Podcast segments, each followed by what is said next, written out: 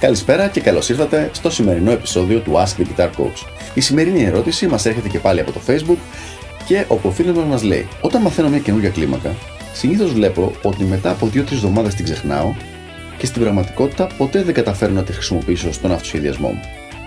Για ποιο λόγο συμβαίνει αυτό, έχω πρόβλημα με την κιθάρα, δεν τα καταφέρνω ή είναι κάτι άλλο; Από τις αγαπημένες μου ερωτήσεις, κάτι που με ρωτάνε πολύ συχνά και σε σεμινάρια καθώς και οι μαθητές μου. Λοιπόν, για να μπορέσω να σου απαντήσω πραγματικά εμπεριστατωμένα, πρέπει να ξέρω λίγο περισσότερα στοιχεία. Δηλαδή, ποια είναι η κλίμακα αυτή που έμαθε. Είναι κάποια περίεργη, ας πούμε, κάποιο περίεργο mode της αρμονικής majore, ή μιλάμε για μια normal κλίμακα συνηθισμένη του model συστήματος, για παράδειγμα η δωρική.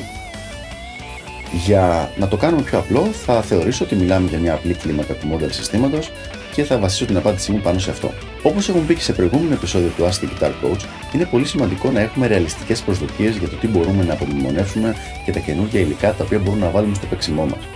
Γενικά, ο κανόνας, ο μπούσουλας κατά κάποιο τρόπο, είναι ότι ακόμα και με πολύ αιτητική μελέτη, δεν μπορείς να βάλεις πάνω από δύο, maximum τρεις καινούργιες κλίμακες στο παίξιμό σου μέσα σε ένα χρόνο. Οπότε κάτι πράγματα του στυλ ε, έχω δύο εβδομάδες για να μάθω το modal system κτλ. απλά δεν δουλεύουν. Ναι, όντως μπορείς να απομνημονεύσεις κάποια σχήματα, αλλά όλο αυτό και άλλο το να μπορείς να χρησιμοποιηθεί η κλίμακα αυτή στον αυτοσχεδιασμό σου και στον τρόπο που εκφράζεσαι καλλιτεχνικά. Για να απαντήσουμε λοιπόν τώρα τη συγκεκριμένη ερώτηση.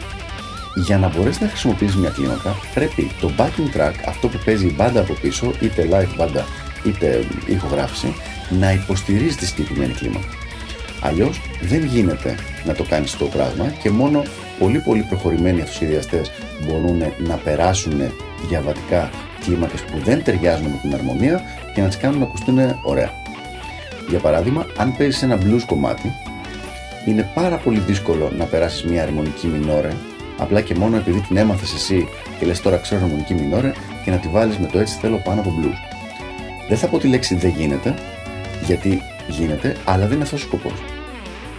Ανάλογα με την κλίμακα την οποία έχεις μάθει, πρέπει να διαλέξεις και το κατάλληλο background πάνω από το οποίο θα χρησιμοποιηθεί αυτή η κλίμακα. Για παράδειγμα, ένα κομμάτι όπως το Sweet Child of Mine, ας πούμε, ε, είναι γραμμένο πάνω στη μισολιδική κλίμακα. Οπότε χρησιμοποιείς, θα το χρησιμοποιήσεις σαν background για να μελετήσεις αυτή την κλίμακα. Ο Κάρλ Σαντάνα, από την άλλη, χρησιμοποιεί πάρα πολύ τη δωρική κλίμακα. Οπότε σχεδόν οποιοδήποτε κομμάτι του Σαντάνα μπορεί να χρησιμοποιηθεί σαν background για να εξελίξει τον αυτοσχεδιασμό σου στη δωρική. Αυτή λοιπόν είναι η πιο συνηθισμένη παρανόηση που γίνεται, το ότι ο μαθητής μαθαίνει μια καινούργια κλίμακα και λέει πάρα πολύ ωραία, τώρα θα τη βάλω όπου μου έρθει μένα. Και όπως είπαμε, αυτό το πράγμα δεν γίνεται. Πρέπει να υποστηρίζεται από το background. Τώρα, ο πιο γρήγορος τρόπος για να αρχίσεις να χρησιμοποιείς μια κλίμακα και να την βάλεις στον σχεδιασμό σου είναι να τη μάθεις τουλάχιστον σε δύο θέσεις αρχικά. Γενικά θα την, θα την μάθεις σε πέντε θέσεις και μετά και σε 7, αλλά αυτά τα πούμε σε άλλο επεισόδιο. Σε δύο θέσεις λοιπόν αρχικά, με τονική στην έκτη χορδή και στην πέμπτη χορδή και να τη συνδυάσεις με την ομώνυμη πεντατονική της. Για ποιο λόγο αυτό, επειδή η πεντατονική είναι η βασική ροκ κλίμακα, είναι αυτή δηλαδή η οποία δίνει τη ροκ χροιά στο παίξιμο, όταν συνδυάζουμε μια άλλη κλίμακα με την πεντατονική, καταφέρνουμε και γίνεται ένα σαν εξελιγμένο ροκ παίξιμο.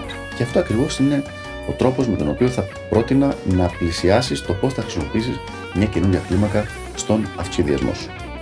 Αυτά λοιπόν από μένα για αυτό το θέμα και τα λέμε την επόμενη φορά στο επόμενο Ask the Guitar Coach.